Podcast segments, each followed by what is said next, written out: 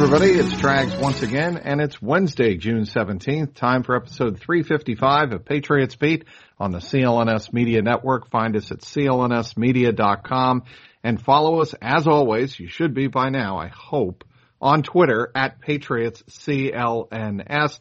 Welcoming back Evan Lazar this week. Follow him on Twitter at EZLAZAR. He covers the NFL and of course the New England Patriots for CLNS Media. How you been? I've been great. How about you? Uh, trying to stay busy, uh, staying healthy, and uh, I actually hit the tennis court um, on Sunday with uh, my daughter Emma. Had a great time and beat her six love, so it was awesome. You're just beating up on your daughter on the tennis court. That does not surprise me one bit. Nope, I know. I, I said this to uh, the other Evan, Evan Marinofsky, on the Bruins beat on uh, Tuesday. That uh, kind of a dick move by me to sound so happy about beating my uh, daughter six love in a tennis match. But um, you know, when you're my age, you want to feel like you can still move around on a court. How do I want to say this? Youthful. Half, youthful, but uh, more than half my age. Yeah, there you go. We're talking uh, NFL news here and news that could be pertaining to the New England Patriots. Two quarterbacks still on the market. Uh, one is has been rumored for several weeks to be uh, in the crosshairs of the New England Patriots in terms of their interest, Cam Newton, and the other for several years has been rumored to be a potential uh, quarterback backup to Tom Brady, but Tom Brady no, obviously no longer here. That would be Colin Kaepernick, both still on the market, as I said. And I'm curious, Evan, just very high level question here. Which one is more likely to wind up in New England? I would say it's probably Cam Newton just because we have film that's relevant from really 2018, 2019. He only threw 89 passes, so I don't know what you really want to take away from that. But in terms of 2018, we at least have a full season's worth of Cam Newton film that we can look at that's, you know, relevant, that's recent. And I think that that would be a little bit more of an intrigue there for the Patriots than somebody like Colin Kaepernick, who hasn't been in the league since 2016 due to no fault of his own, but certainly hasn't been in the in the league since then. Has been out of the mix. You know, I, I said this earlier in a video that I did with Sierra Trags. Just kind of the new thing kind of it kind of runs its course, right? With Kaepernick, where the new great next great thing comes along, and you wait three years, and you're out of the game for three years, and you get passed by. And I think that even outside of all of the racial stuff, and outside of all the off-field things with Colin Kaepernick, I think a big reason why you don't see teams chomping at the bit to sign him is because he they've kind of moved on from that chapter and they've moved on to other guys and they have their depth charts built at quarterback with younger players that are either rookies or undrafted guys or second year guys like Jarrett Stidham who they just want to see what they have with those guys and they don't really want to reverse and go backwards with a player like Kaepernick. Obviously he led the 49ers to the Super Bowl uh, and he almost led them to two Super Bowls. Uh, obviously the Seattle Seahawks beat him, um, back in, I believe that was 2000 and 2014, right? 2014, yes. Um, and my question simply is, how does a quarterback like Colin Kaepernick, who ran the RPO almost almost to near perfection, drop off that precipitously? Is it simply mechanics, or is it the reading of the defenses, a combination of both? I know you break it down in, in some very uh, significant detail thanks to uh, the good folks at Pro Football Focus. Yeah, so basically, in his last year under Chip Kelly in 2016, Kaepernick ran an offense that really resembled everything that he's ever ran in his pro football career and in his college career. And I think the biggest difficulty of finding his fit with New England is just that, is that Kaepernick has really been a one system quarterback going all the way back to his days at Nevada. You know, you're hardly ever under center. It's all, mostly all shotgun or pistol formation. There's a, about a 50% chance that it has some sort of read element in the play, an RPO or a zone read or something like that. And a lot of it is also empty if you're not going to be in that type of situation where you're going with an RPO or a zone read.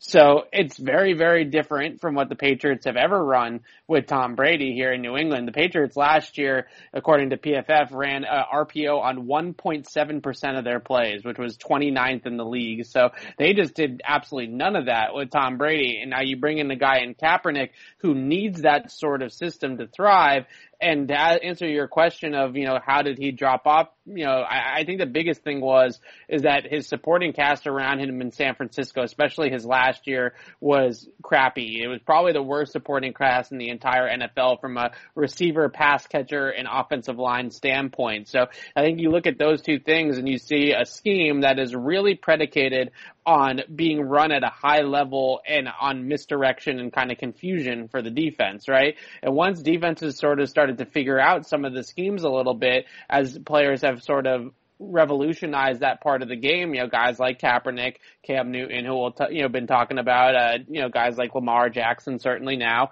Once teams start to figure that out a little bit, it all becomes about execution and, and how fast things can hit, how good things can hit. And I think that with Kaepernick, he just didn't have the horses around him to run, and maybe his skills diminished just a little bit, and it led to a really disastrous season for the team in 2016. Who ran the most RPOs last year? The Kansas City Chiefs. That's what I would think with Pat Mahomes. Obviously, Correct. he's not going to land there. Uh, you know where I'm going with this, obviously. A landing spot to, for him, I would say the most obvious landing spot is to back up Lamar in Baltimore.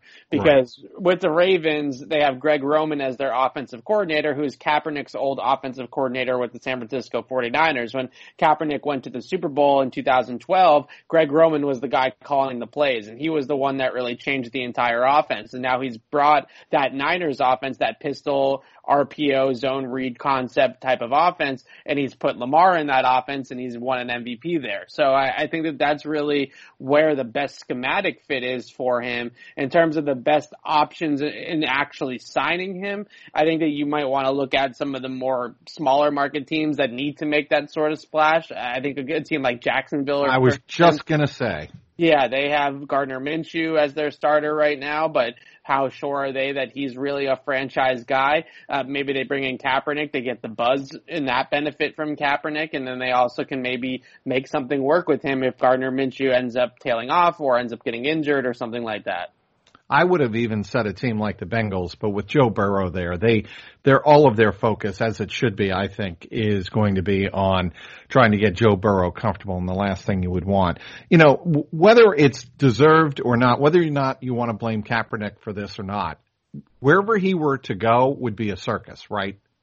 Correct. And I think you, that that's the biggest thing for the Patriots is the, he doesn't fit the system. He doesn't fit the cap situation that they're currently in. I think that's a huge thing for New England with Cam and with Kaepernick is that sure if they could cut Brian Hoyer tomorrow and the, he has zero dead money on his deal, so they would clear a million bucks in cap space and they could use that million dollars to then go give it to Cam Newton and get him on the team. I think they would do it in a second. But both of these guys, Cap and Cam, to a different degrees, are asking for you know large sums of money. And I, I, that's really the biggest thing is that the Patriots don't have the cap room to really just bring one of these guys in without making a bunch of maneuvers to make it happen. So if their talent and their skill isn't going to move the needle enough for them to go out and have it be worth making those cap moves, And that's why they're still unsigned. That's why they're not coming here to the Patriots. The other thing we need to address with Colin Kaepernick was his 2019 workout, which I did not think was a good look for him. Yeah, it was a confusing situation and the NFL kind of screwed him over as they have for the last couple of years with the way that they presented it to him. They called his agents. They said, you know, you have I think it was what 48 hours to decide whether or not you want to do this workout and that's the way it's going to be. It's going to be here. It's going to be, this is going to be sort of the situation and the setup. And Kaepernick said, you know, screw that. I'm going to set up my own thing and I'm going to do that. And then I think the biggest thing what happened was, is the day of the workout, they had to change venues last second. And that really just kind of cut the list of teams that were going to show up to the workout in half just because the scouts weren't in that area to be able to go out and see it. So that's a very difficult sort of situation. The NFL kind of screwed him a little bit, but also he kind of screwed himself by not Oh, you know, leaving the workout in the same location. And, you know, the Patriots are one of the teams that were going to go to the originally scheduled workout, but didn't make it because of the scheduling change, because of the venue change. So that was a big kind of mess there. And then you look at the workout itself, the arm looked good. He moved pretty well in the workout, but his footwork and sort of his timing and his drops was significantly off and just very, very sloppy, which is to be expected for a guy that's been out of the league for as long as he has. But you wish that if he was serious about an NFL return, He'd be working with the right guys to make sure that his footwork was clean in an, in an environment where there's no pass rush. It's a scripted set of plays and routes that he's throwing the ball. He knows what's coming next. So you would have liked to see his footwork be a little bit cleaner. Do you think he and the people around him have relied too much on the athletic ability that he showed, a great athletic ability that he showed early in his career with the 49ers? Well, that's always a question of like, you know, at some point in time, usually scrambling quarterbacks, athletic quarterbacks, mobile quarterbacks, and Cam Newton's kind of going through the same thing too. Eventually the body starts to break down a little bit where you're not that high flying athlete anymore. And I think that the question is with Kaepernick, less so with Cam, but more so with Kaepernick is, is there another type of way he can win, right? Can he win in a different way? Can he win with sharp decision making or with accuracy or with uh, mental processing or whatever the case may be? And he did show signs of mental processing, eye manipulation, stuff like that in his 2016 tape, but the accuracy was really where he really struggled for a lot of his career, but mostly in 2016. He was a very inaccurate quarterback, one of the least accurate quarterbacks in the league. He completed under 60% of his passes, but then you look at some of the advanced stats like uh, CPOE, which is completion percentage over expectation, which basically just guides this is how many passes our model says you should complete, and this is how many passes you actually did complete. And Kaepernick was one of the worst in the league in that statistic as well. So it, just looking at it from an, an accuracy standpoint, if he was just going to be more of like a pocket passer, that's just not going to work. So that's why you need to build a scheme around him. You need to have the talent around him to be able to execute that scheme and have the guys to be familiar with it. And it's not really something that in a virtual off season with a potentially abbreviated training right. camp and less preseason games that you're just going to be able to do overnight. This is something that has to be done over a period of time and drilled into players. Looking at Baltimore, for example, they sort of eased into it Lamar Jackson's rookie year when he started playing at the end of the season. They kind of dipped their toe in some of the things. And then last year after the off season and after a whole training camp, that's when you see the whole thing open up. You know, one thing that occurred to me as you were wrapping up your answer there is, you know, we talk about the media circus. This is the perfect time though, if a team were to be so inclined to sign Kaepernick simply because the media is going to be very limited. I'm, I, am i am going, I'm working on the assumption that the amount of exposure, direct exposure that these athletes are going to have to media will be limited by COVID, right? Right, and I think that now is the time, just in general, just looking at the things that Roger Goodell has said, and looking at the way the landscape of the world, the direction that we're pointing in right now.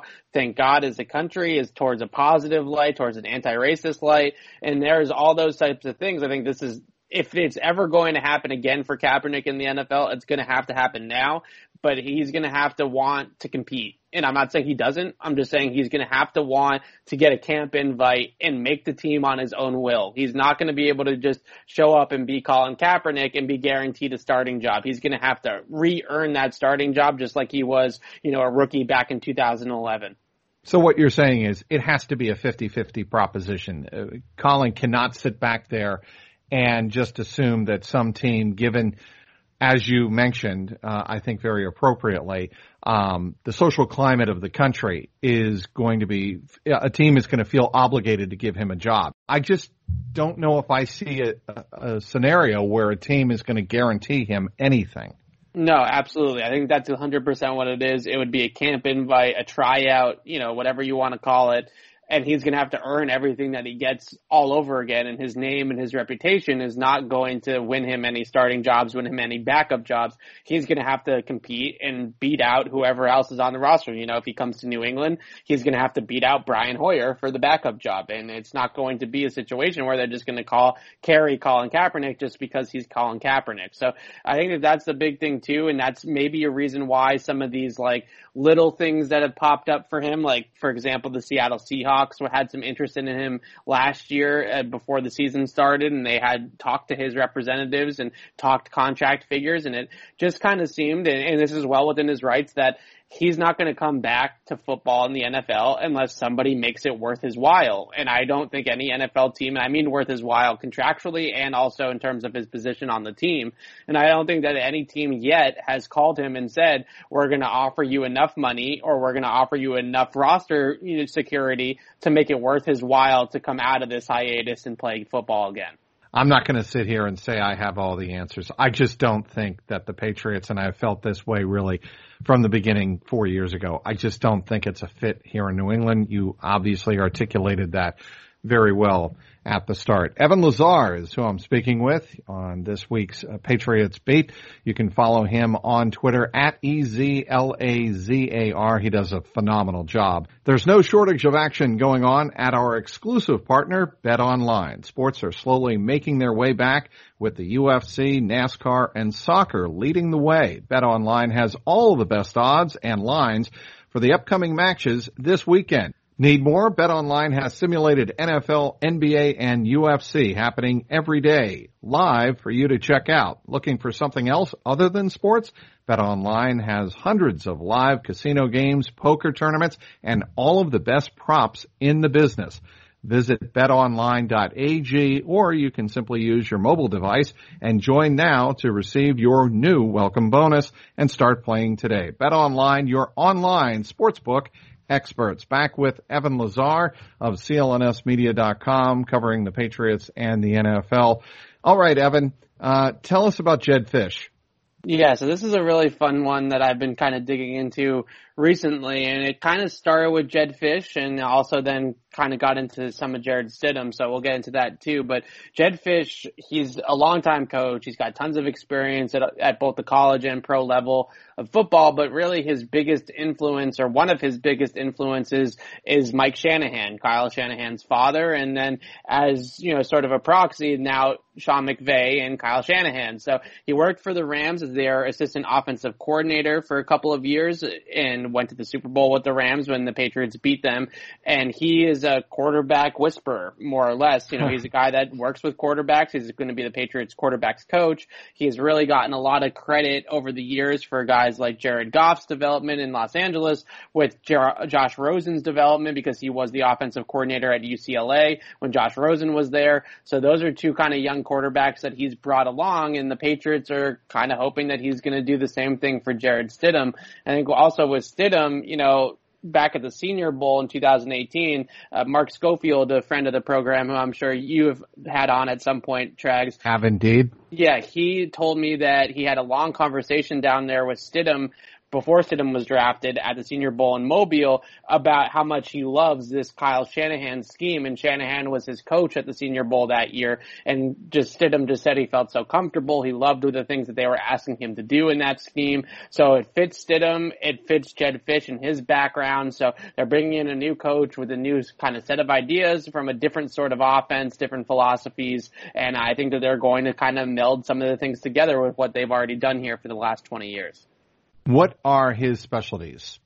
Well, I think the biggest thing is for any Niners offense, uh, any Shanahan offense, as you say, anybody coming from that Mike Shanahan coaching tree, the outside zone running game or just the zone running game in general is Mike Shanahan's staple. That's that's his one thing. Now Kyle Shanahan and Sean McVay have kind of taken that and morphed it into its own self. But basically, with outside zone, you're trying to hit the outside of the tackle, usually the off of the tackle's outside hip. And that's the aim point for the running back. And what you're doing as an offensive line is you're getting out of your stance and you're stepping directly towards the sideline and running and you're trying to wash the defense down to set up cutback lanes. So basically you get the defense all flowing in one direction, you pin them down with blockers, and then the running back is able to make a cut back up the field vertically depending on where his block set up and who he can kind of fish off of those guys. So from there, they run that outside zone, they run it extremely effectively. The Shanahans as a family just teach it better than anybody else in football football. And off of that outside zone, then you start building in play action. So you run the hard outside zone motion, you know, that, that kind of cadence. You run it to one direction, you bring the quarterback back around on a bootleg or some sort of small bootleg concept, and then you run pass routes down the field off of it. And, and it really gets that, the defense moving in kind of that misdirection and the marriage between the running game and the play action passing game is extremely effective. And it's really, you know, been the reason why the Rams and the Niners made the Super Bowl in the last two years was that running game and kind of building off of that running game, a very, very potent play action passing game. Conspiracy time. Sure. Sony Michel's not really an outside zone runner, is he? He was an outside zone runner at oh. Georgia. That's what they did at Georgia for the most part was inside zone, outside he zone. He hasn't looked like that that guy right. here. No, am I so wrong? Am I... No, you're 100% right. And that's the every single time I hear this Jedd Fisch influence, Niners influence kind of mantra around there, I'm like, that sounds great for Stidham, and schematically it sounds great because we know it works. It's a great scheme. But the question is, is what running back do they have on the roster that's going to be capable of doing it? And I think oh. what you're hinting at is 100% accurate. Is that in order to make that scheme run at its best, you need a fast running back, a really fast running back. And the Niners, they run it with Mostert, who is a former college track star and ran a 4.32 in the 40 yard dash because of the action, because you're getting out towards the sideline and you need to get the corner and turn the corner. You need somebody that's able to get there in the NFL and be fast enough to do that. And that's where I'm kind of finding it hard to find who's that guy for the Patriots maybe Michel is that one cut runner that can kind of do more like a tight zone, inside zone thing where you're not aim pointing towards the sideline, towards the corner, but it's not really going to be full outside wide zone, I don't think, with Michel because of the limitations with the speed. What about Damien Harris? Because there was all the clamoring last year many times, and I understood it, uh, but there was a ton of clamoring for Damien Harris. Could he be that guy? He could. He he ran about a similar 40 time than Sony. The one thing about outside zone is that in certain formations, like if you have, you know, the Niners, they love to run outside zone out of an I formation with the fullback in the backfield, right? And if you do that and you run wide zone with the fullback, then you you are basically just aiming it you know, at that outside hip of the tackle, but it's not quite as much of a stretch for the running back to get there because he can get vertical right away because you have the lead blocker in the backfield making sure he's free to do that, right? So you can do it with a bit of a slower back, but certainly the best scheme, the best outside zone success that teams have had if you look at the Rams, if you look at the Niners, it was Todd Gurley in LA. Was, he's obviously extremely fast and an explosive runner when he was at his best. And now Mostert, who's the track star. So that, those guys are really what's best for that scheme. But I do think that Sony's vision and Sony's initial burst is good enough to hold up in that type of scheme and he has ran some wide zone stuff with the Patriots. They did used to do it more so with Rob Gronkowski when he was around in 2018, but they have started to implement a little bit more outside zone stuff as their scheme has sort of evolved. James White, not that guy, right? No, not that guy. Yeah, because I mean, he doesn't. I mean, he just gets himself in great position um, to catch passes, and he runs where there's space. Right. Right. He you know, he's he's a he's more jittery. Than you know, he's more of a jitterbug type back. Uh, right. Great cuts, great elusiveness. Yes. That sort of thing, and not so much that straight line speed. Speaking with Evan Lazar, covering the Patriots and the NFL for CLNSmedia.com. When most people try to lose weight, they think exercise. Whether they actually start exercising or not, the results are normally the same either way. I say the same because losing weight is all about nutrition. With Awaken 180 weight loss, you'll receive a customized nutrition plan weekly, one-on-one coaching, and the option to receive 80% of your daily foods to help you lose weight your first week and each week after until you're down to your ideal weight. During that, during your weight loss transformation, you'll be gaining the tools to know what and how to eat so you can keep that weight off for the long term. As always, Awaken 180 will provide you free support for life. It's worked for Cedric Maxwell, Scott Zolak, Dan Ray, Kyle Draper, Andy Gresh, and thousands of others. Now it's your turn. Call the long-term solution for weight loss and the official weight loss program of the Boston Red Sox. Awaken 180 Weight Loss online at awaken180weightloss.com. Back with Evan Lazar talking about what maybe the next guy that will be made as an NFL coach. And you know what I mean by this, right, Evan? Yes. A, a hot name that gets talked about, talked about, and talked about until he becomes, you know, part of the NFL mafia, if you will, of of of, of great up and coming coaches. And that we're talking about Jedd Fisch today. Um, he was a former offensive assistant guru. I actually brought up his um, his wiki page as I always do, and um, he has been to say well traveled would be a massive understatement. He actually started out as a defensive coordinator um, in Gainesville, uh, Florida, and then he moved on. Uh, eventually going to the University of Florida, working as a graduate assistant there. In the NFL, he has already worked for the Houston Texans, defensive quality control, Baltimore Ravens as an offensive assistant, Denver Broncos, wide receivers coach, Seattle Seahawks, which I think you mentioned earlier, quarterbacks coach there, Jacksonville Jaguars as an offensive coordinator for two years in 2013 and 14, and as you obviously mentioned, for the LA Rams as a senior offensive assistant uh, in 2018. He's been around the block already. I know, and he's only 44 years old, and That's- he's already done all. right. So he was a part. It's sort of an extension, but uh, but I would say a part of that Shanahan, Kyle Shanahan, Sean McVay, Matt Lafleur, Redskins sort of coaching staff with Mike Shanahan in the twilight years of Mike Shanahan's coaching career. And Shanahan was really the one that brought Jedd Fisch to the NFL. Now he didn't really go coach for Shanahan right away, but that was sort of the guy that vouched for him in the NFL. And he's also coached for, as you mentioned, the Seahawks and Brian Billick and a bunch of different other really bright offensive mind coaches. Billick and Mike Shanahan, certainly two of the better offensive coaches in their kind of respective uh, eras of football. So I I think that this guy really has been around the block for a younger guy. He can relate to young quarterbacks because he's worked with young quarterbacks. His footwork and his ability to coach up footwork is supposed to be his calling card as well as throwing mechanics. So I think that those are going to be some of the things that he's going to work with Jarrett Stidham on. And then hopefully from more of a big picture standpoint, kind of a scheme game plan type of situation, I think that he's going to have a pretty big influence of bringing on the Shanahan McVay coaching tree to Belichick and the Patriots. I do not want to say more important than, but I think almost as important as his uh, significant work around the NFL and uh, obviously major college football um, is his experience with different um, organizations and kind of getting a sampling of how different teams do their coaching and uh, direct their players uh, over a, a very you know compressed schedule early in his career.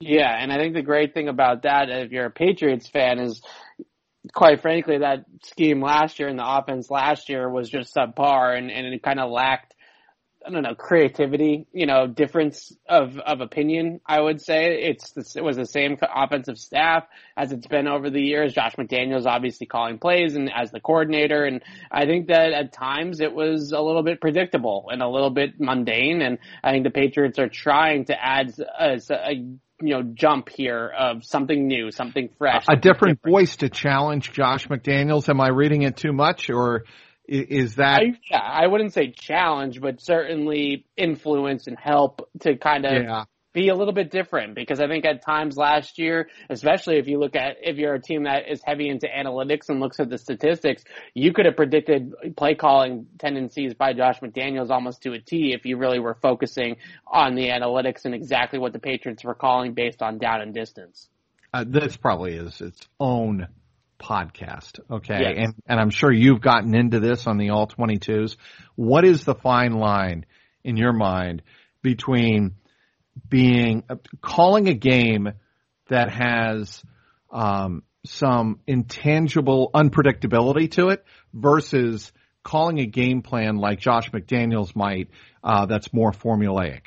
You, you know where I'm going with this. Yeah, and I think the fascinating thing is is for it is that like teams like Baltimore or teams like the Rams, they run the, what they run. You know, they, they show up on Right. Sunday and you know exactly what they're going to run, but it's basically just my guys versus your guys and our execution versus your execution, right? And if you're going to run that type of scheme, now the Patriots are certainly have more birth in their scheme and they game plan differently than those teams do and they add a lot more kind of game plan specific wrinkles on a week to week basis. But I think the biggest thing is, is that if you're one of those teams, then the execution better be awfully high if you're going to succeed. And now, luckily for teams like the Rams and teams like Baltimore and teams like the Patriots, it, it usually is very, very high. So it doesn't Right. really end up mattering. But I think that what we see is that the scheme evolved. You know, it started with Charlie Weis and, and it, and it had, it kind of was its own thing back then. A lot, a lot more 11 personnel, three wide receiver and running the football from under center out of three wide, out of single back.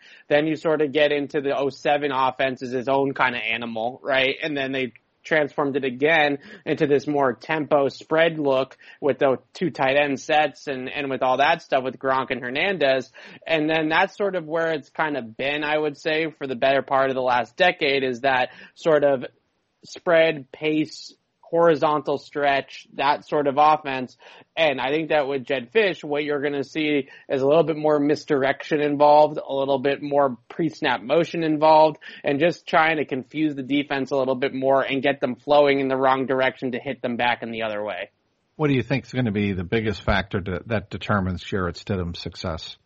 I think the biggest factor will probably be I think it'll be two things. One, I think it will be how the coaching staff uses and implements his weapons. You know, if they can get N'Keal Harry on the right path and they can get him a route tree and a sort of a feel of the offense that works for him and works for his game and his skill set, then I think that that's going to go a long way. But I think ultimately the thing that will decide it the most for Jarrett Stidham will be the guys up front and the offensive line. Yep. If they can I, have, I buy that. If they can have an effective running game and then they can pair that with good pass protection, they can keep him clean, then I think that he can operate pretty well from a clean pocket. Any quarterback under duress is going to suffer by, especially young quarterbacks typically, that's when they get injury, uh, injury prone, mistake prone, all those types of things. So I I think that really the offensive line and the blocking is, the, is 1A and then 1B, I would say is coaching and getting these two tight ends that they drafted, getting their running game going again like it was in 2018, getting N'Keal Harry integrated and getting him up to speed,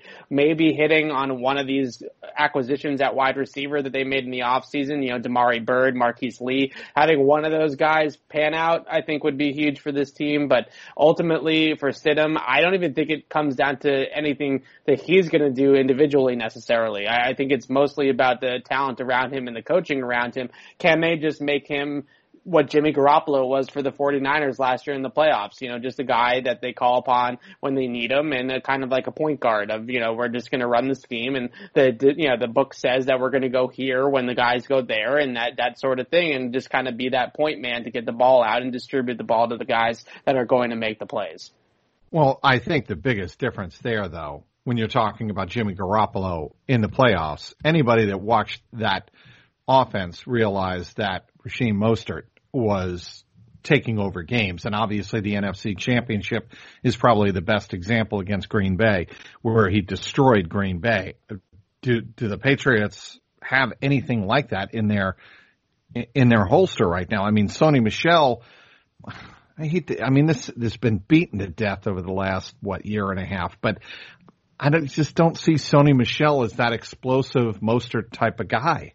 Right, and you know, Mostert got a lot of help from the guys up front also, and that that's Yeah. you know a big reason why he was able to get those runways to build up that speed and get up into the open field and use that track speed to win it it really in a very impressive way. But I think with the Niners, the biggest thing was is how teams were playing them, right? You know, they went into that NFC championship game and the biggest, most effective thing about that Niners offense last year was not their running game, it was actually their play action passing game. That was what was really adding the most points to their offense, the most efficiency to their offense was how prolific they were in play action. So what ha- ended up happening was is Green Bay actually loaded up defensively to stop the pass, to stop play action. So they were playing with lighter boxes, playing with two deep safeties, playing with guys back to protect against the pass. And the Niners just kind of took what they gave them and they ran all over them. And then you get to the Super Bowl and the Chiefs looked at that at that game two weeks earlier and they said, well, we can't let Mostert get off, right? We can't let him run like right. that, like he did against Green Bay. So they actually walked everybody up towards the line of scrimmage and basically dared Jimmy Garoppolo the entire game to throw the football. And he did make some throws, but eventually Patrick Mahomes just kind of outlasted him.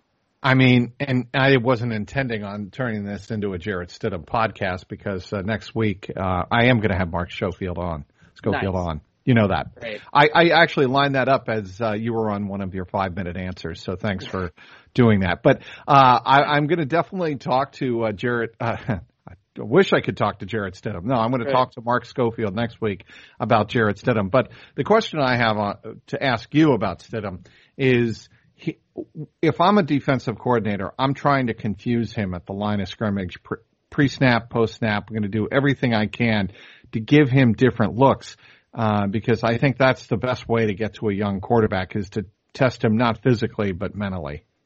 Yeah, the interesting thing is, is uh, just listening to guys talk about Jarrett Stidham at practice. The one thing that they pointed out was how good he was at you know, kind of diagnosing and seeing those types of blitzes coming. Because, you know, the Patriots defense, especially the starting defense, that's what they're all about, right? They're all about yeah. disguising and moving guys around and blitzing guys from different angles and stuff like that. And Devin McCourty and some of those guys have publicly said that Stidham really handled that extremely well. And that was one thing that they were really impressed with. I think with Stidham, the biggest thing is that just watching at his preseason tape, you know, there are some throwing mechanics things that I think he can work out.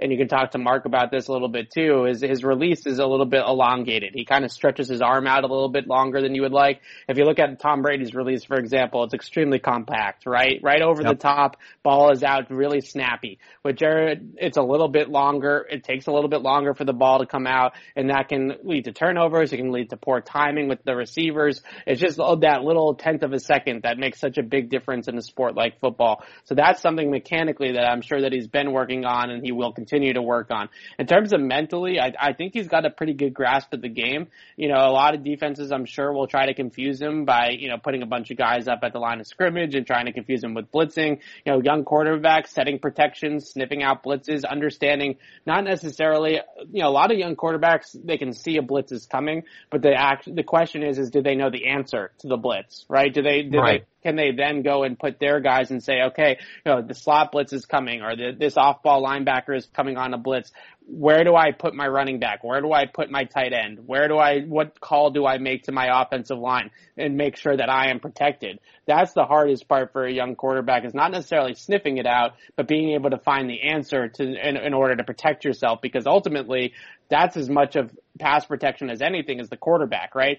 How quickly he gets the ball out, how he stands in the pocket, his ability to sniff out blitzes. That's just as important as the actual five guys blocking people up front. So I think that's going to be the big question for Stidham is when defenses test him, does he know the answers to the test? And the second thing is, is just cleaning up some of the things about his throwing mechanics, getting a little bit of a snappier, quicker release. I think that, that will really help him in this offense. What else you working on? Well, I got this thing on Jedd Fisch and the Niners offense coming out later this week. I got the Kaepernick thing out today, so go ahead and check both of those things out. And then uh, we're we're starting to hit in the dead time here, Trag. So we're we're gonna time for golf and tennis. What do yeah, you do? Yeah. Yeah, we're gonna scrap some things together. I like to spend my summers up in New Hampshire. My parents mm-hmm. have a, a lovely lake house up there, and uh, and so we go up there on the weekends and uh, and go out on the boat or go to the beach on the lake or whatever, and it, it's a great time. Outstanding. Well, uh, you have certainly earned it, Evan. Um, hopefully, when I see you again, we're going to be covering uh, either a practice or a game. But who knows what's yeah, yeah. Who who knows what's ahead? We just have to play it by ear. I want to thank everybody for downloading today's podcast. Thank our terrific guest Evan Lazar. Also want to thank our great sponsors BetOnline.ag and Awaken 180 for producer Mike Alonji and the founder of the network Nick Gelso. This is Mike Petraglia, and this has been the Patriot Speed podcast powered by CLNS Media.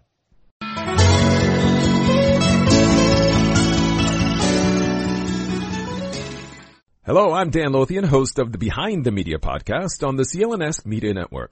Along with Jimmy Young, we dive into the biggest media headlines each week with honest, informed, and sometimes irreverent perspectives. It's not all serious. We deliver information and entertainment.